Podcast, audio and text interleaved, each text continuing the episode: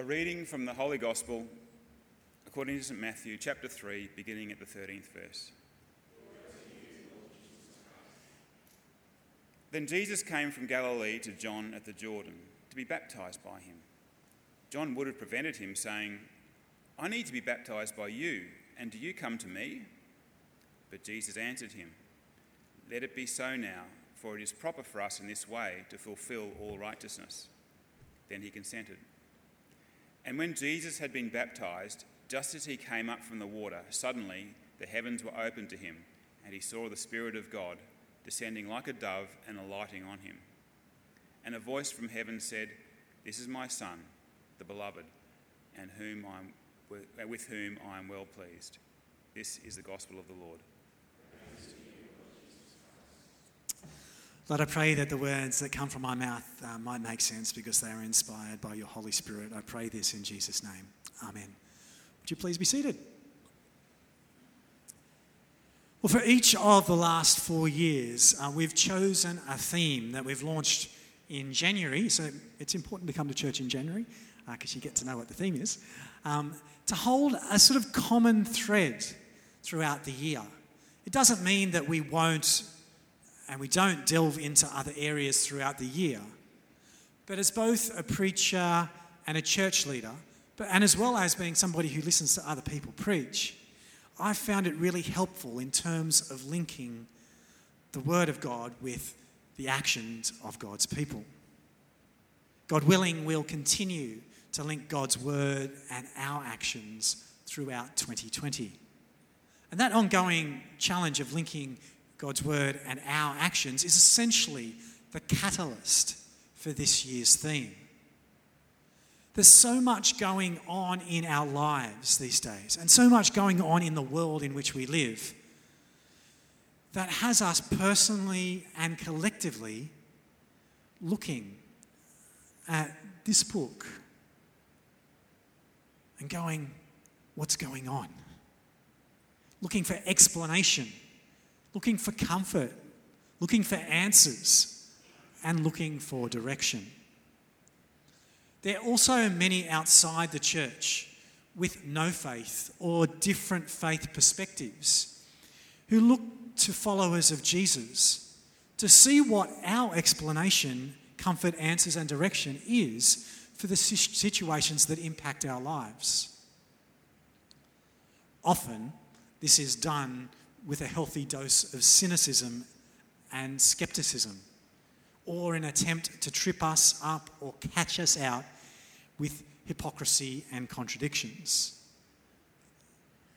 And more often than not, we don't do too well when we stack up against those. So this year, we'll be approaching Scripture with a bifocal lens. And we'll be asking ourselves is there truth within Scripture that we can discern that helps us to deal with the issues that are unique to what we're going through right at this very minute? But also, we'll be asking is there truth within Scripture that is, in a sense, eternal? That is as true today as it was when it was written. In some cases, that truth could be the same. In others, we might find it challenging to reconcile the two, or may even struggle to find truth at all. My prayer is that as we work through this year, we might find a renewed and a deepening engagement with both our Bibles and our world. I'm going to be as bold as to pray that this year we might actually fall in love with our Bible again, or maybe even for the first time. And that love might be expressed in an active love for our world. What is truth? Is a question that Pilate asks Jesus before his crucifixion. And unhelpfully for us, Jesus doesn't answer that question. But what is truth? is as challenging a question when Pilate asked it as it is in every age and particularly today. Right at this very moment, many are asking what is truth about the causes for our bushfires? What is truth about climate change?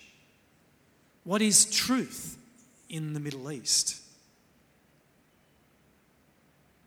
We live in a time of the highest ever levels of education in the Western world.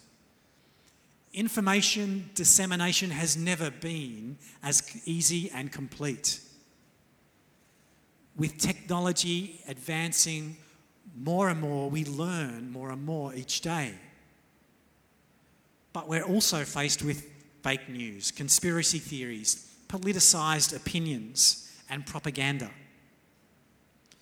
And there is a temptation to deconstruct all truth as either subjective or objective and reconstruct our own version of the truth into something that sits more comfortably with our own version of the truth or our agenda or our perspective or our current argument. While this approach has and continues to be taken with the Bible, this is not what I'm intending to do with our theme for 2020. In the com- coming weeks, I'll continue to unpack what this means conceptually and give some real practical examples of how we do this. But to point us in the right direction as we embark, I thought I'd ask Ed Sheeran for some help. Apparently, the other famous redhead from the UK was busy this week. Um, so, was that too soon? Sorry. what does Ed Sheeran, the Bible and truth, have in common, you ask? Well, I'm so glad you did ask that question. On Friday, um, the ARIA charts released the top 10 selling songs in Australia over the last decade. Unsurprisingly, Ed Sheeran had the number one selling song of the entire decade. Um, it surprised me which one it was, though. The Shape of You uh, was his most prolific selling song in Australia. Um, but or he also had another two songs in the top 10. Leanne and I had the privilege of seeing um, Ed Sheeran live in concert back in 2018 in, Sun, on, in Suncorp Stadium. And it, it was amazing. We are both fans of his music. But as a musician, and particularly as a guitarist, I was absolutely transfixed with his musicianship. During the concert, with the exception of one song when he brought his support act, Missy Higgins, on stage to sing a duet, there was only ever three things on stage Ed, his guitar, and what is known as a loop station, or more colloquially, just a looper. No backing band, just those three things. And his mastery of his tools, his guitar and his looper, was just astonishing. Late last year, I bought myself a looper. There you go. It's not as fancy as Ed's, but the premise and how it works is the same. This um, pedal allows you to record a couple of bars of music, and then you can loop those um, recorded bars throughout the song. And then you can record something else over the top of it and loop it over that. And uh, then you can add another layer and loop it over that again. Ed begins each of his songs by creating layers of loops before he starts singing. I'm sure his looper allows him to pre record uh, like mine does, so he doesn't have to actually do them all in the moment. But from what I was watching, it seemed like the vast majority of all his loops were created right there on stage. he'd start with just a rhythm or a beat, but using his guitar percussively like a, like a drum to create something that would set a rhythm and keep him in time throughout the song. He'd then add chords and more rhythm. He'd then add contrast and harmony, and then other chords and melody. He'd then record different loops for different parts of the song. And there must have been at least a dozen loops for each of the songs that he was playing. And then, once they were recorded, which didn't seem to take too long, he'd launch into the song.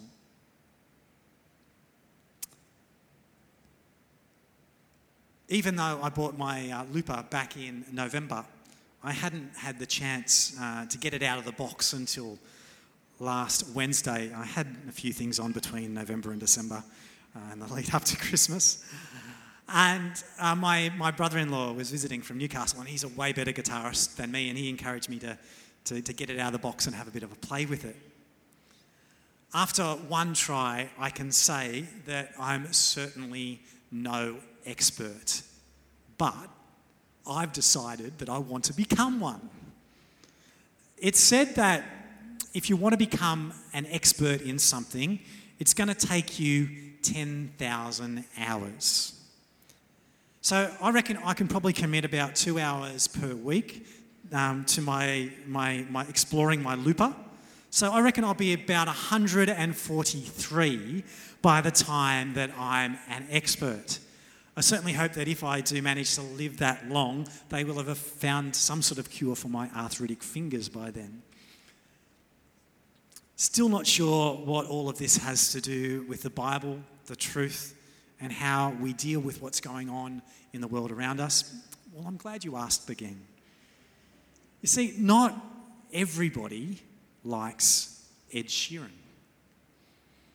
Not everybody likes every Ed Sheeran song. In fact, some people find Ed really hard to listen to.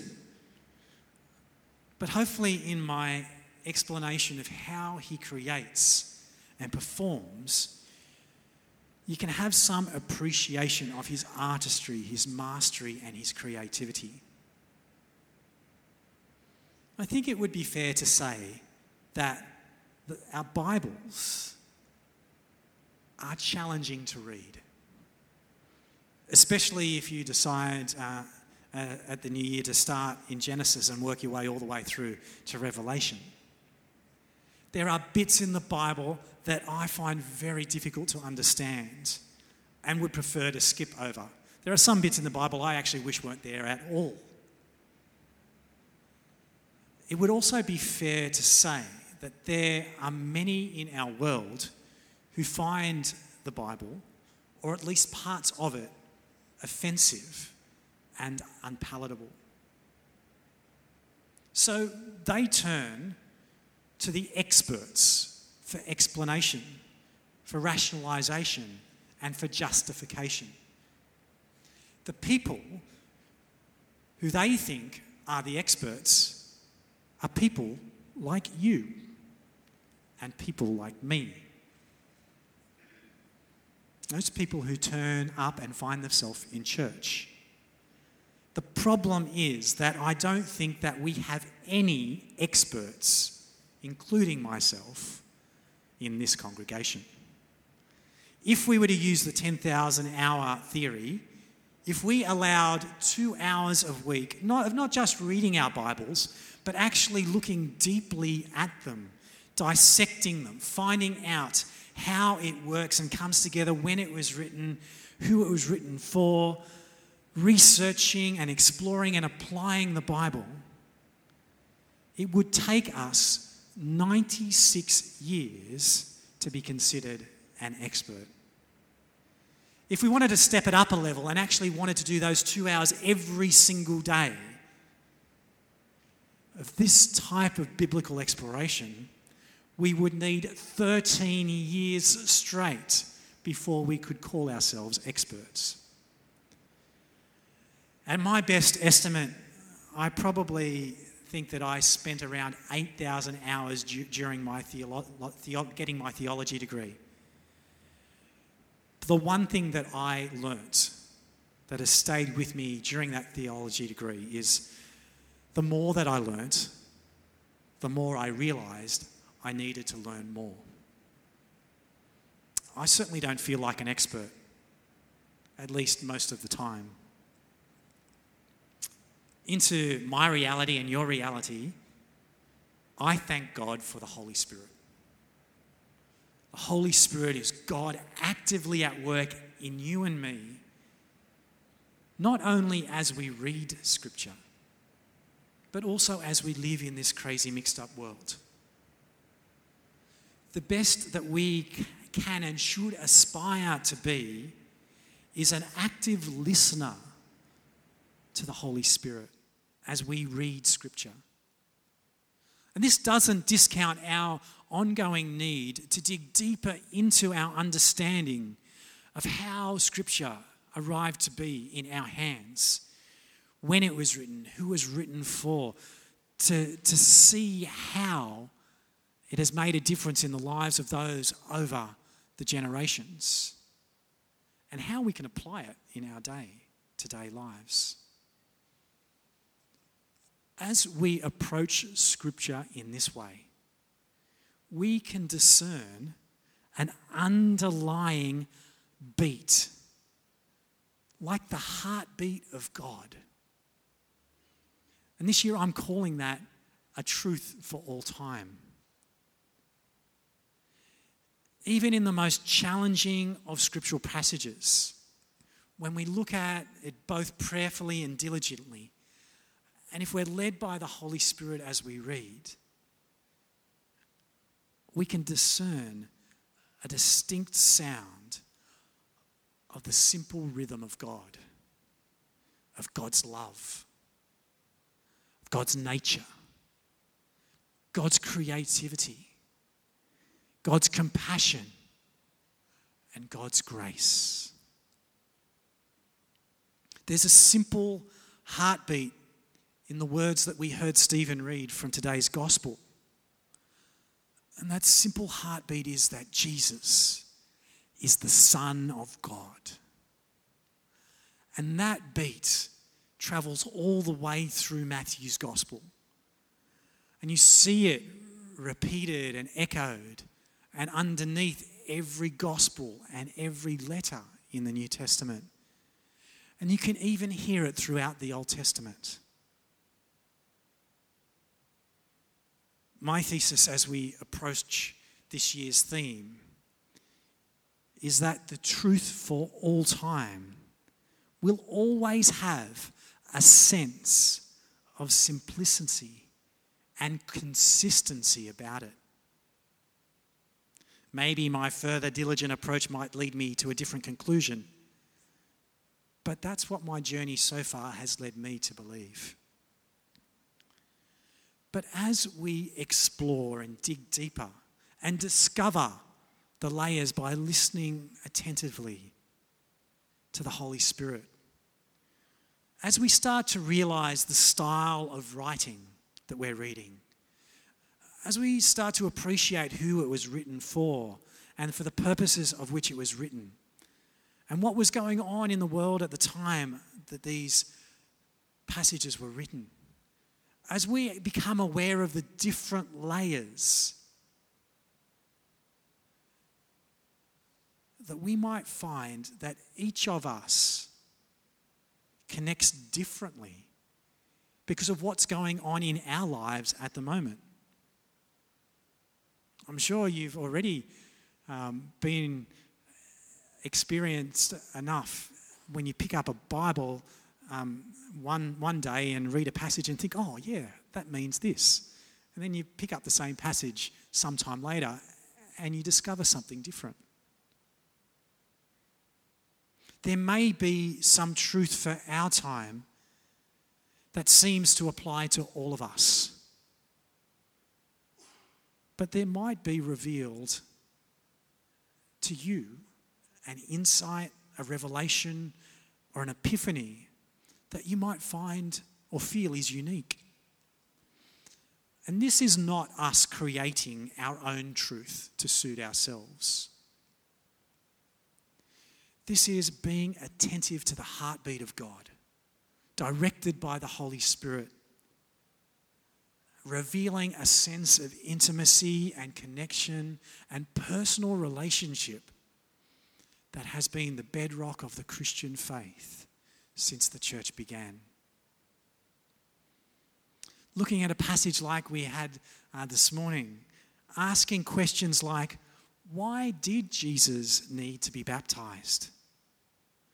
What connection is his baptism with our baptism?